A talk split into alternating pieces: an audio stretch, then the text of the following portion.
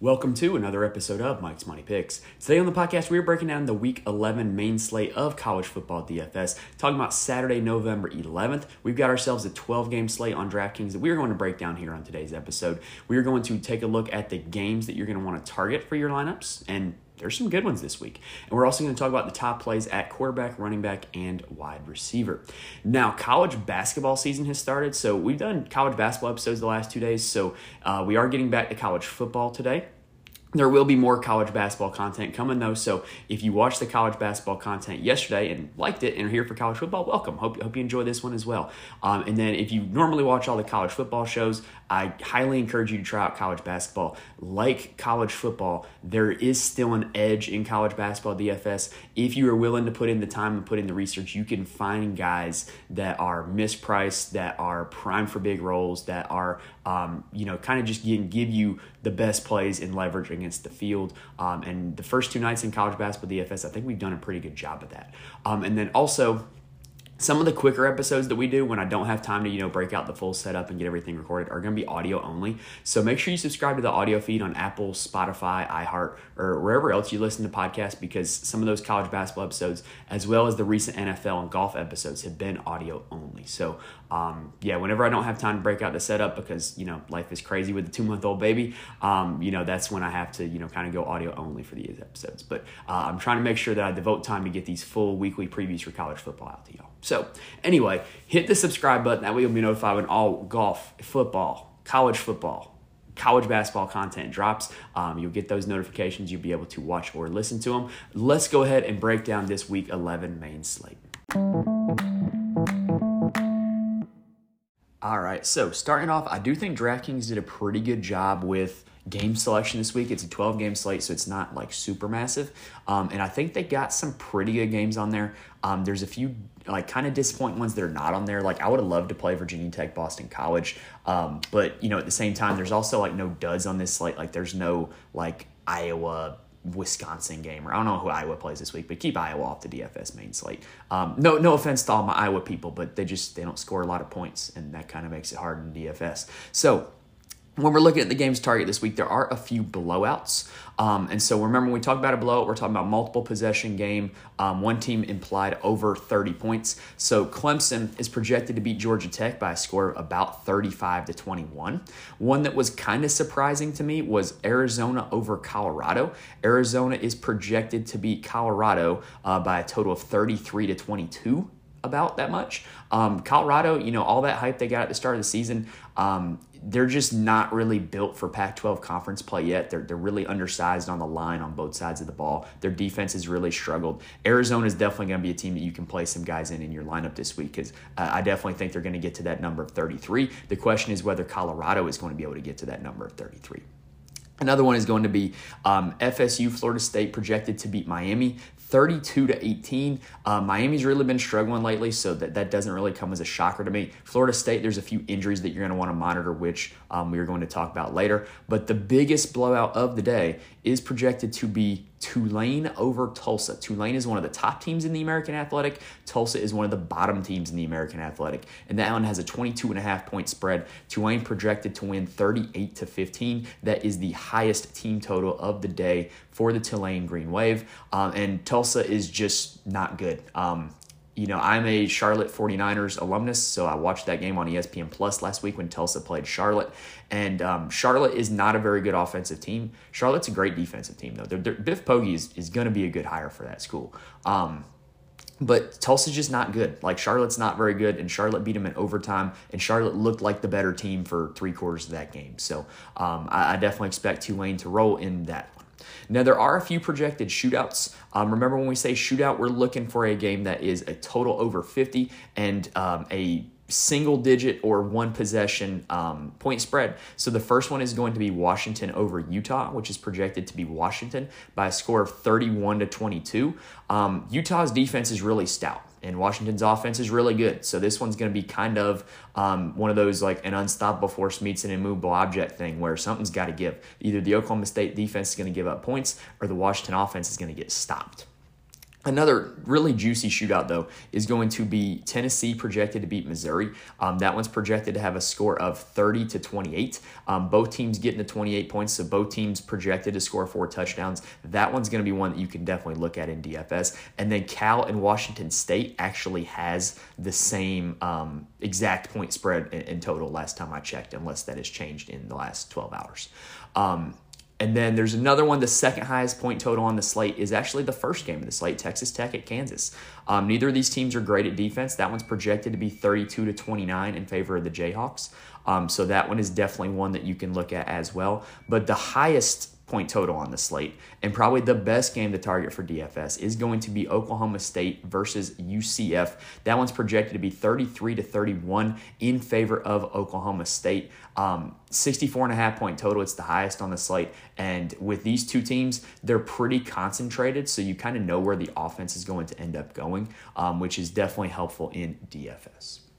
All right, so let's go ahead and take a look at the DraftKings board and take a look at the quarterback position. So, Michael Penix Jr. is at the top of the board at the quarterback position, but this is an interesting week at quarterback. So DraftKings kind of redid their pricing from what they did last week. Last week we saw a lot of quarterbacks in the 8K range, and it allowed people to be very versatile, very flexible with, with their lineups, especially added to the fact that on the main slate, um, the JMU receivers were clearly mispriced. So it was really easy to put together a lineup last week with two good quarterbacks and, and some budget wide receivers. DraftKings priced quarterbacks up this week. There are five quarterbacks priced above $9,000, and there are um, nine quarterbacks priced above 8000 So you're going to have to make a decision this week if you want to play two of these expensive guys, because we're going to talk about there's some great running back plays this week. And so if you want to get to those high priced running backs, how are you going to do that if you are playing one or two of these expensive quarterbacks? They definitely wanted to make you think a little bit more this week, and they wanted to bust down on the chalk this week. And um, I kind of like it, but I kind of don't because it's definitely going to be harder to construct these lineups. So, Michael Penix Jr. is the top quarterback on the board, though. Last week was a letdown, um, and it was because of not because of his effectiveness, not because of um, the game environment, but because of he wasn't getting the touchdowns. Dillon Johnson, the running back, ran for four touchdowns. And so, in, in that kind of situation where the running back ends up with all the touchdowns, that's not going to be good for the quarterback. And, and it really decreased Penix's volume as well because he only got to 30 attempts, which is the second lowest on the season. Um, and he didn't get his 300 yard bonus. He only got 256. So um, that is why Penix was down. I'm willing to chalk that up to just kind of unluckiness. Um, and I think that he can come back to do this against Utah because I don't think Washington's going to be able to run the ball in Utah. Utah is 12th in the nation in yards per rush attempt defensively. So Washington, if they want to win this game, is going to have to throw. And with that implied 31 point total, we're looking at three to four touchdowns for Penix this week. Uh, and so I, I'm definitely wanting to go back to him. Now, now's as good a time as ever to kind of talk about like the anatomy of a game stack. So, like if you played the night slate in college football DFS last week, the game that featured the most points was Washington USC, right? But the game where all the lineups at the top game stacked was LSU Alabama. Because what you ended up with was in the Washington USC game, it was not Michael Penix that was scoring all the touchdowns for Washington. And USC spread the ball around so many different guys at the wide receiver position that none of them really went off. Whereas you look at the LSU Alabama game, and Jayden Daniels was pretty much exclusively throwing to Malik Nabers. So if you had a Daniels neighbor stack, that hit. And if you had Jalen Milroe on the other side, Jalen Milroe scored all of Alabama's touchdowns with his legs. So if you just had Daniels and Milroe, then your lineup was going to be really good. And then if you had Nabers with it, then it was going to be really, really good. And if you even went with the Galaxy brain level play of playing Washington's running back, that was how the top lineups ended up being constructed last week. So um, basically, the moral of the story is this: if you're looking to game stack or or team stack, make sure that it's a quarterback where, um, or let me rephrase. So if you're going to game stack and you go with two quarterbacks, also do a game stack where you go like quarterback, running back, or like um, you know, another game's quarterback, quarterback, because you, you could just end up sometimes where the game ends up scoring a lot of points, but it's not the quarterbacks that end up getting home and hitting all the value in DFS. So um, I, I, thought that last Saturday night was a great example of how some games end up being more stackable than others because in that LSU Bama game, the quarterbacks were the ones doing all the scoring. So um, next up on the board for this Saturday, though, is going to be Jordan Travis. So Jordan Travis um, got a $500 price jump for no apparent reason. Um, he's going up against better competition than he did last week, and last week he only got to 25.9 fantasy points, which was not even three times value. Pretty much, we want three times value out of every position if we want to have a successful day in college football DFS, and he didn't get that last week, and he still went up in price. Um, Miami's defense isn't great, but it's not terrible either. Only two quarterbacks have scored 20 or more fantasy points against them, which are Drake Maye and Conner Weigman of Texas A&M. So I don't know what to make of this one. I think he's a little overpriced. I think he's in play. I think he's really easy to stack with one of his wide receivers. More on that later. But I don't really like the fact that he got a random $500 price jump. Next up is going to be Shedeur Sanders, and he's been kind of rough lately. Like he's been really hit or miss. He has been under 18 fantasy points in four of his last six games, but the other two games were over 40 fantasy points. So you're looking at a really big boomer bust option. The volume is going to be there for Shedeur. He's attempted at least 33 passes in every game, but you're looking at a situation where the games where he hits value are the games where he throws for a lot of touchdowns because Colorado's scoring a lot of points. So you're going to need three plus touchdowns out of him to hit value, and they're only projected 22 points. So what you're basically saying if you play Shedeur is I think he's going to throw for three plus touchdowns, and I think that Colorado is going to keep this game close and competitive by scoring a lot of points. So if I'm playing Shedeur, I'm probably playing some Arizona guys on the other side as well, because if Colorado's scoring a lot, it probably means Arizona's scoring a lot as well. JJ McCarthy is a pure fade for me this week because of the price and because of the matchup. Uh, Penn State's really good at, at, defense. I don't think they're a great offensive team, but they are great at defense. Um, and he's priced up this high for no apparent reason. Like he only has one game over three times value for his current salary. Uh, and so I'm just going to pass on him at cost. Uh, I'll be back on JJ McCarthy later. Now, now would be a great time to go ahead and talk about the, the Michigan sign stealing scandal. So if, if you don't want my thoughts on this, just go ahead and skip ahead about two minutes. But college football is is crazy. So like when I was at Charlotte, I worked in the film department, right? So I filmed all the games and all the practices. I did I did breakdowns. Um, I did the scout team play cards. Um, and it was just assumed that everybody was like looking at, at hand signals and looking at signs. So like when we were at Charlotte, we had four different people signaling and we had a manager that held up a board that had four random pictures on it that didn't mean anything. It just gave the other team something to look at. So um, it's assumed that everybody is looking at signs. What's not assumed is that people have a system like Connor Stalions had, where he's going to games and recording signals and, and taking notes and, and figuring all that out. That is not assumed. But every college team has the resources available that if they really didn't want their signs to get stolen, they could figure out a system where their signs don't get stolen. So um, I don't really like feel too sorry for them. However, what Michigan was doing was clearly illegal and immoral, um, and I'm curious to see what the punishment is going to be. But like all these college teams that like say like that's unfair or like all that stuff, like dude, like there's plenty of resources that you have to not get your signs stolen.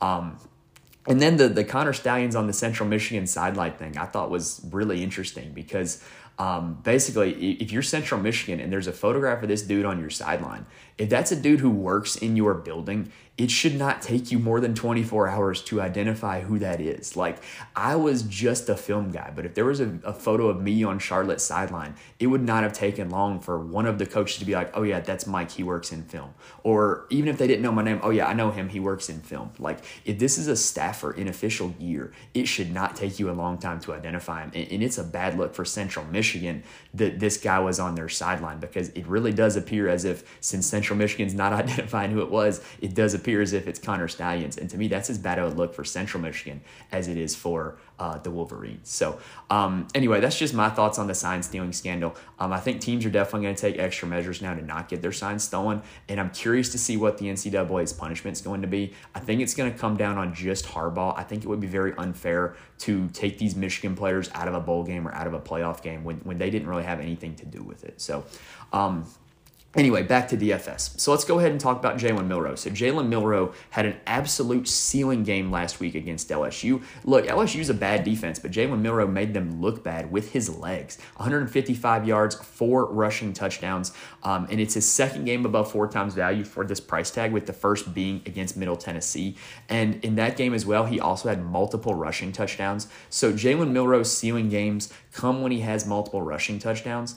And Kentucky's a pretty stout defense. So I don't necessarily know if he's going to be able to recreate his performance from last week this week, but he's definitely got some upside because of his ability with his legs. And I think you can play him unstacked with no wide receivers because he's shown that when he has ceiling weeks, it's because he's doing it with his legs. Haynes King is a guy that I like this week. He's got a lot of upside. I think people are going to see the Clemson next to his name um, for the matchup and just not play him, but I don't think that needs to be the case. Haynes King's got over 32 fantasy points in four of his last five games. Georgia Tech has implied 21 points in this game, but that generally hasn't inhibited Haynes King's ability to rack up fantasy points. Twice this season, Georgia Tech has scored 23 points and Haynes King has gotten to 33 fantasy points. Um, so I'm not overly concerned about the low team total. Haynes King can do it with his arm and with his legs. Um, and I think this is a game where if Georgia Tech's behind, they're going to be throwing, they're going to be putting the ball in his hands. So I actually really don't mind the play uh, of Haynes King this week at 8,800. The ultimate boomer bust play this week is going to be Cam Ward. So he has got four games this season over 35 fantasy points, but he's also got three games this season in single digit fantasy points. He has not been very good in conference play either. Um, Cameron Ward has been directly correlated with Washington State's ability to score points. When Washington State scores, he does well. When when they don't score, he doesn't. His three single digit games saw Washington State held to 17 points or less. The good news is against Cal, they are implied 28 points. Um, so I definitely think this could be a big week for Cam Ward, but he's not a guy I would look at in cash games or double ups or head to heads, um, just because I don't see any kind of safety in playing Cam Ward. Speaking of safety, though, you got Michael Pratt, who's a dual threat quarterback um, on a team that is projected 38 points. Um, he can do it with his legs and with his air or and with his arm. He doesn't have a whole lot of passing volume, but he does have four rushing touchdowns on the season. He's probably the quarterback on the slate with the highest floor that's not like super duper expensive. I also like Brady Cook against Tennessee this week. Missouri's offense has been like deceptively good. Brady Cook hasn't been under 17 fantasy points in a game all season, and his ceiling games have been multiple touchdown efforts and games against bad defenses. And I don't think the Tennessee defense is all that great. They're definitely not as good as Georgia, South Carolina, or Kentucky, the three teams that Brady Cook has just played. And Brady Cook has a very clear stacking partner. More on that later. So I actually really don't mind Brady Cook this week against Tennessee. Now, the 6K and the 7K ranges have some guys that are going to be a part of some very lucrative game stacks, right? You've got John Rhys Plumlee, you've got Jason Bean, you've got Behren Morton, and then you've got Alan Bowman you know, in probably two of the best game environments of the week, you've got those four quarterbacks sitting there, you know, not priced above $7,500. Out of the four of them, Plumlee probably individually has the most value to me this week. Um, he does give you rushing upside. He's back fully healthy again. He had 13 rushing attempts last week.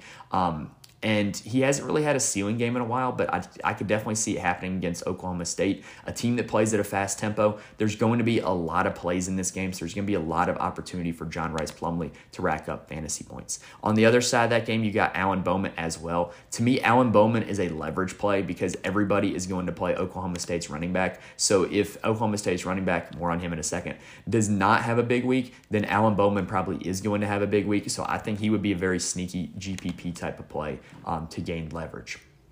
Bryson Barnes is another quarterback that I'm decently interested in for Utah.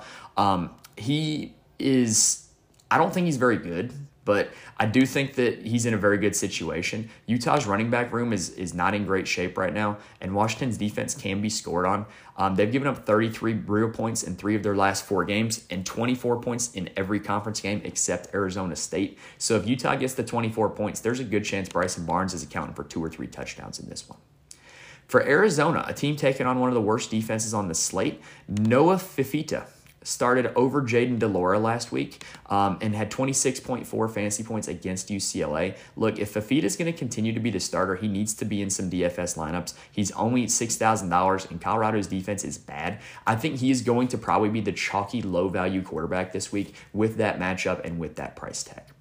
Now, I also do think there is one pure punt play on here. for Tulsa, last week against Charlotte, they benched Braylon Braxton, and Cardell Williams got hurt.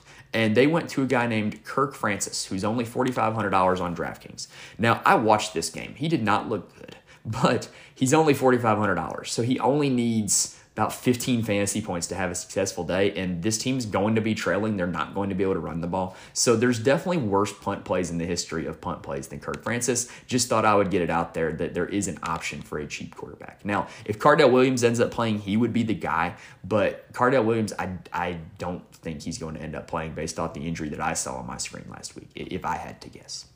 All right, that does it for the quarterback position. So let's go ahead and take a quick breather and then let's talk about the running backs. All right, so before we break down the running backs, I do want to mention if you do want more information from me, there are a few places you can find me. You can follow me on X at Mike's Money Picks. Um, I tweet out the DFS rundown for every college football slate. If there is injury news that changes my opinion, I try to get it out there. I'm also a guy with a two month old baby, so um, you know I don't always get everything out there, but you can hit me up on Twitter via DM, mention whatever, and, and I'm more than happy to respond. And, and you know at, you can ask my opinion on anything on there. I'm also in the Fantasy Corner Discord. Link is in the description on YouTube and on the audio feed. Um, there's a lot of smart people in there that play a lot of DFS for a lot of different sports. College football is one of the ones that we have the most discussion on. Um, NBA, there's a lot of smart people in there that have helped me get better at NBA DFS. And then um, college basketball has also really been popping in there the last few days for the start of college basketball season. Um, so if you want to get on that discussion, talk about some plays, talk about strategy. Link is in the description as well.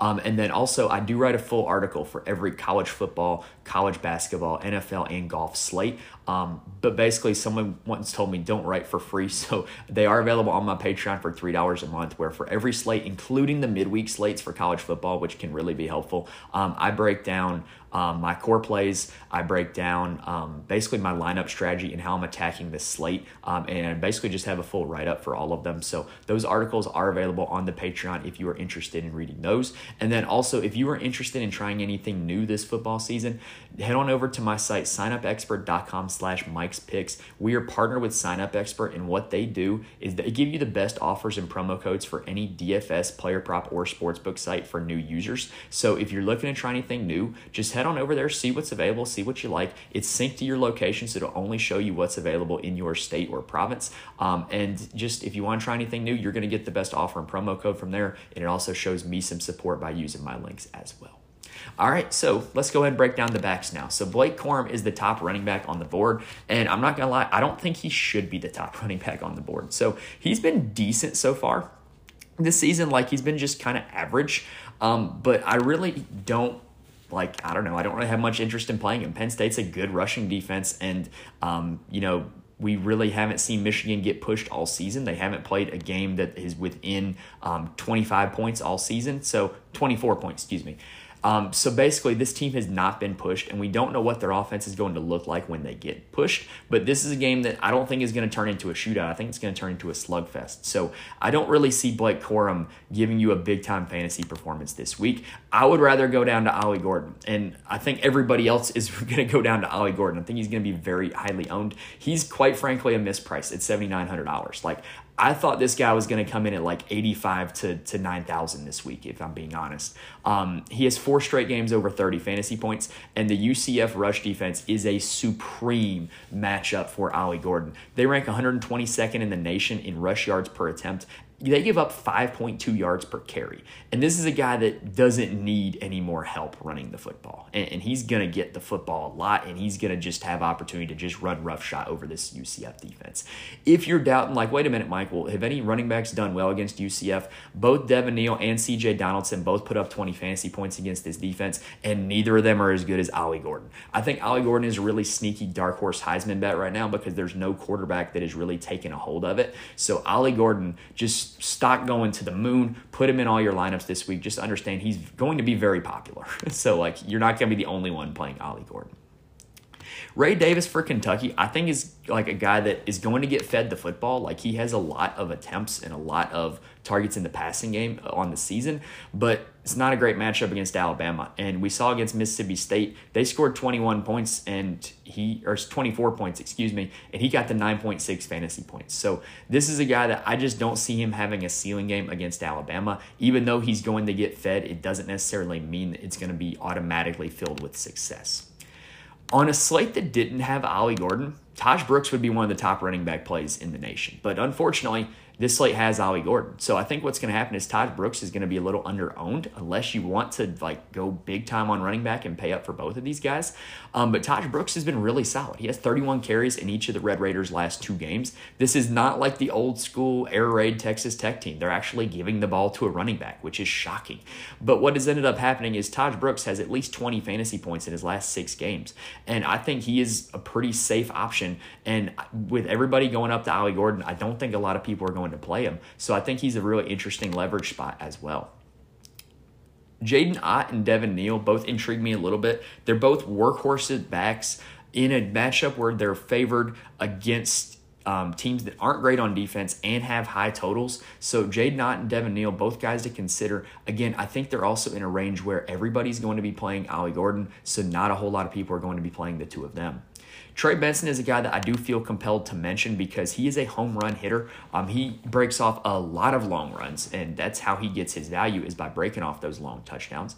Um, but Lawrence Toafili, nailed it. Um, is going to be questionable for this game. So if Toafili ends up missing, um, then Trey Benson is going to be the workhorse back, and that gives me a lot more interest in Trey Benson if he's not going to be splitting carries against Miami. The one thing I will say about Miami is that they're pretty good on the offensive and defensive lines. So if Trey Benson is in a committee with Toafili, I don't necessarily think this is the chance for him to have an upside game unless he just breaks off one long run.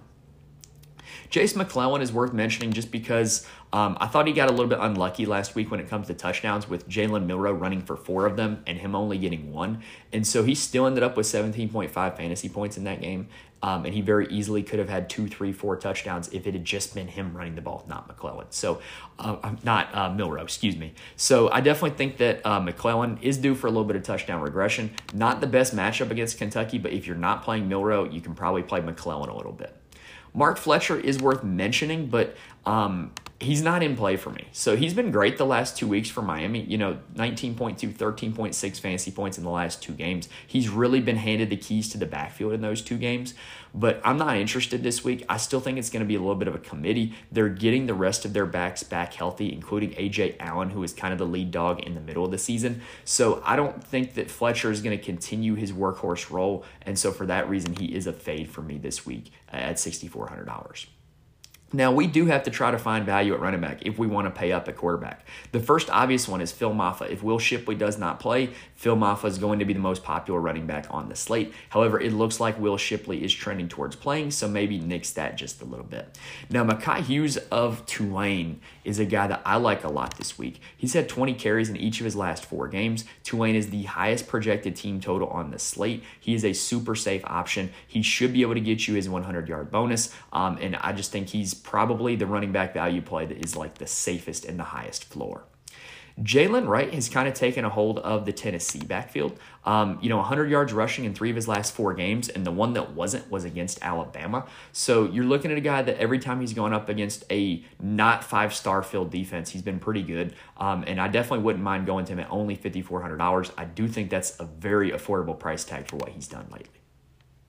For Arizona, both Michael Wiley and Jonah Coleman are going to see carries, um, and they're both in play for me this week. We have teams, we've seen teams run wild against Colorado this season.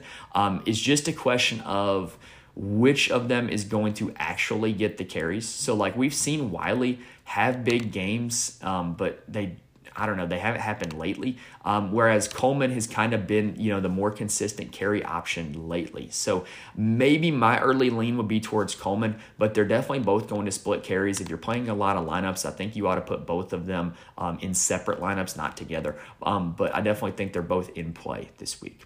Now, two more to talk about, and they're kind of guys that could get boosted due to injury. Jaylon Glover is back for Utah. They were using the safety Sione Vaki at running back, but that did not happen in week 10 against Arizona State because Glover was back. And Ja'Quinden Jackson got hurt in that game. He is very questionable to play this Saturday. If Ja'Quinden Jackson is out, Jaylon Glover at only $4,200 to be the head of the Utah backfield for a team that loves to run the football. That's a very, very lucrative position to be in. And then at $4,000 even, you've got Jordan Nubin of uh, Minnesota, who has combined for 59 carries in his last two games. Now, they've been because Darius Taylor has missed them. Um, so if Darius Taylor misses again, then Jordan Nubin is going to be in play again. And going to one of those two cheap running backs is going to allow you to kind of play or pay up for an expensive back like an Ollie Gordon or a Tahj Brooks. So I definitely want to get the injury news on those two. So that way I know if they can get into my lineups this week. All right, that does it for the running back spot. So let's go ahead and take a quick breather and then transition on over to wide receivers.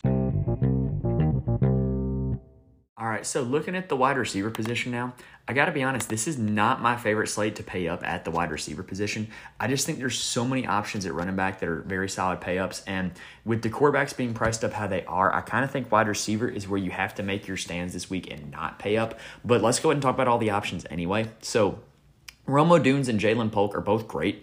Like um, they're easy stacking partners with Michael Penix Jr. I think you have to pick one of them this week, and if I had to pick, I would pick Rome Odunze. Uh, but if you're playing one of these guys, especially paired with Michael Penix, it's going to greatly inhibit your ability to get to the top quarterbacks and top um, running backs for the rest of your lineup. So I'm probably not going to be playing very much of them. Um, I would really only play them if I'm stacking with Penix Jr. also. Now, Jalen McMillan, I don't think he plays. But if he does, he's at a point now where, where his price tag, he's a clear misprice on DraftKings. So if he does end up playing um, like he is in play, but I just, I don't know, I don't really see it happening. There's no real, um, there's no real indication that he could be playing. So if McMillan's out, you're going to have Giles Jackson operating as the third wide receiver, um, and then Germie Bernard is a guy that's going to get used also. Um, so both those guys would probably be cheap stacking partners with Michael Penix, but they're not even that cheap because they're priced up to $4,900 and $4,500. So I'm not really interested in this a whole lot unless you're just going to go with like this Michael Penix Jr. mega stack where you get two of his wide receivers in it. For Utah, the other side of this matchup, um, they don't really throw to wide receivers a whole lot. So Devaughn Vele is the guy that I would be interested in. He's the only one you can really bank on. Um, and then they've had a lot of injuries at the tight end position this week or this season. Landen King is going to be like the new fill in tight end. He had four for 43 and a touchdown last time against Arizona State. So he might be worth roll the dice at 3,600, especially if you are making a Utah Washington game stack. Now, looking down the board from here, Luther Burden III is the safest wide receiver on the board. Every game he has finished healthy, he has scored at least 20 fantasy points in, which is just a wild stat. Um, the only two games he fell short of that are games he left early due to injury. Um, now, he leads the entire slate in target share. Like, this guy gets targeted a lot. Um, and so he's a guy that you're going to want to get in your lineups if you're stacking with Brady Cook. It's the easiest click to stack um, the entire slate, in my opinion. If he does end up missing time, um, then Theo Wease obviously gets a boost, but the other guys that would get boosts in playing time would be Mookie Cooper at $4,900 and then Mekhi Miller at $3,100. Those would be the two guys, or I'm sorry, Mekhi, not Mekhi Miller. Is it Mekhi Miller? Yeah, Mekhi Miller um, is another guy that would get a boost um, if you um, were end up to um, be missing um, Luther Burden III from this game. I, I I messed up on my notes, y'all. I had him down as Makai Murphy, not Mekhi Miller, but it is Mekhi Miller is his name. He's at $3,100. He would be the guy to get a playing time boost if Burden is out. Now, Colorado is an interesting team to target wide receivers for um, because they really have changed up how they've used that position in recent weeks. So basically, at the start of the season, you just had all these random guys popping off for big games in the Colorado receiving corps, right? And all along, Xavier Weaver was like the consistent option. He continues to be the consistent option. He's going to be the guy with the highest floor and probably the most obvious stacking partner if you're stacking with Shedeur Sanders. But Travis Hunter has really been effective lately. Um, over 23 fantasy points in two of his last three games. He would be another guy that you could consider consider stacking with Shedeur Sanders. But after that, I really don't have a whole lot of interest in this Colorado receiving corps. Jimmy Horn Jr. is still like out there on the field all the time, but he hasn't had a big game in a long time. Hasn't been over 16 fantasy points in four straight games.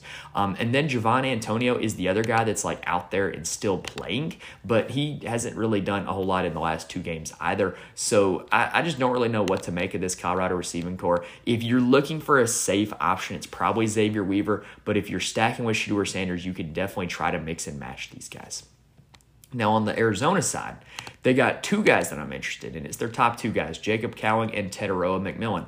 Look, take your pick with those two. They're about even. They're about even in price. Um, Cowing gets more targets and more catches, but at lesser um, of an average depth of target, whereas McMillan is more of a deep shot guy, but he still gets targeted quite a bit. McMillan is in the role that Dorian Singer had last season. You also have, if you're looking for a cheap value, their third receiver, Montana Lemonious Craig. It's a revenge game for him taking on Colorado. He transferred from Colorado after the spring game last year. So, like, there was a lot of drama going on with transfers out of Colorado. It'd definitely be um, something that Arizona might say, hey, let's get this guy a touchdown against his former team. So, um, not totally out of play for me. There is Montana Lemonious Craig. Now, FSU is interesting. To me, the receivers read like a flow chart. If all of them are active, Keon Coleman is the one that I would want to play. He, he's the one that's been the most productive if all their receivers are active. If Johnny Wilson is out and Keon Coleman plays, Keon Coleman is a very obvious play. He's been outstanding this season when he played, and Johnny Wilson did not. If Keon Coleman ends up missing, and Johnny Wilson ends up playing, then you play Johnny Wilson because it means he's going to get a boost in targets with Keon Coleman out. If neither of them play, the guy to play is Ja'Khi Douglas, who's only $4,000. He had six catches, 115 yards against Pitt last year. And I don't know if you guys watched that game, but he had a play where he had a fumble strip from him at the one yard line. So it could very easily have been six for 116 and a touchdown, looking at 26.5 fantasy points as opposed to 20.5 fantasy points. So, Definitely a guy that I would be interested in only if Coleman and Wilson are out. If you get news early on that game on those two wide receivers, Ja'Khi Douglas becomes a supreme value play at only $4,000. Now, Tulane is a team that um, they're going to score a lot of points, but I'm only interested in one receiver, and it's Lawrence Keys. Everybody else after Keys um, has been just kind of rotating around him and not necessarily being a full time player, not necessarily seeing a consistent target share. But Keys is a guy who catches deep passes, uh, and if he catches a deep one here against Tulsa, then he's going to instantly pay off value.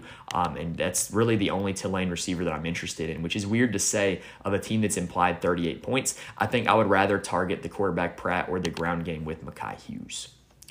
Now, there's a few clear wide receiver ones in the 5K range that are all in play for me. You've got Javon Baker of UCF. You've got Squirrel White of Tennessee. You've got Lawrence Victor of Washington State. You've got Myles Price of Texas Tech. Jeremiah Hunter of Cal. And then Daniel Jackson of Minnesota. So all these guys are guys that I would be willing to play as one offs. They're also like the most obvious stacking partner for their quarterback.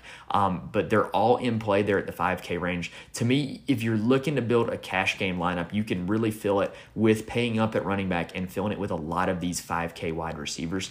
Daniel Jackson is an interesting one to me because you don't think of Minnesota as being a very prolific passing team, but when they do pass, they pass to him. He's got a very large target share and he scored a touchdown in four of his or five of his last six games. So I definitely think he would be a very under the radar, intriguing play um, as a one off wide receiver. Now, there are two final situations to talk about, two teams that we got to mention um, that with what they're doing with their receivers, like merits mentioning on here. First is Oklahoma State. So, Oklahoma State, Brennan Presley is their wide receiver one. He's been their best wide receiver all season. He doesn't always lead them in fantasy scoring, but he's usually going to lead them in targets, and he's usually going to be the guy that they look to get the ball to, right? Um, but after that, Rashod Owens has really come on strong lately. Rashod Owens has been like really good. He has 28 targets combined in his last two games, whereas Brandon Presley only has 14. Now, granted, Brandon Presley's caught a higher percentage of his targets, and Brandon Presley's also got in the end zone, whereas Rashod Owens has not. But with Rashod Owens, with this amount of target volume at only $5,100, he is a guy you can put into your lineups. And I don't mind playing one of the Oklahoma State wide receivers with Ollie Gordon because you could look at a situation here where if Oklahoma State scores five touchdowns this week and three of them are Gordon and two of them are from the same receiver, then you're going to end up really ending up with a lot of value from those two guys. So um, Rashod Owens, due for a touchdown, been the team leader in targets the last two weeks, but the guy that that's really the most interesting to me is Leon Johnson. He's been playing because of Jaden Bray's injury, and he's had 18 targets combined in the last two games. That is a lot for a guy that is only $4,900 on DraftKings, um, and he's hit four times, or he's hit, um, I'm sorry, let me rephrase. In the last two games, two of Oklahoma State's three receivers have hit four times value. So you're looking at a situation where you can play two of these guys together. Even if you're not playing Alan Bowman, these guys can hit value together. The one thing I do want to make sure of, though, is I want to make sure that Jaden Bray is out because I definitely think if he is back, he would throw a wrench into things with how these target shares are being allocated. Um, but if Jaden Bray continues to be out, Presley, Owens, and Johnson are all guys that are going to make my lineups this week. Now, the other team we got to talk about is Georgia Tech. So um, they've been super inconsistent at wide receiver this year, but they're starting to get a little bit more consistency. Malik Rutherford is the guy who is the most consistent target earner. He leads the team in targets, he operates out of the slot. He is a guy that is not going to get a whole lot of deep targets, however, though. The guy that probably has the highest ceiling, and he's still very affordable on DraftKings, is Eric Singleton Jr. at only $4,700. He's a freshman. He is up and coming, and he's really found a connection with Haynes King. He's been over 18 fantasy points in three of his last four games. He's starting to be a consistent producer week in, week out, and he's the guy that gets the deep targets. So he's the guy that probably um, is a little bit more boomer bust than Rutherford, but he's the, actually the guy I would rather play because I think he has a significantly higher ceiling. Clemson is not a great matchup for the passing game, but this team's going to have a lot of passing volume. And so when there's a lot of volume, there's a lot of chance for fantasy points.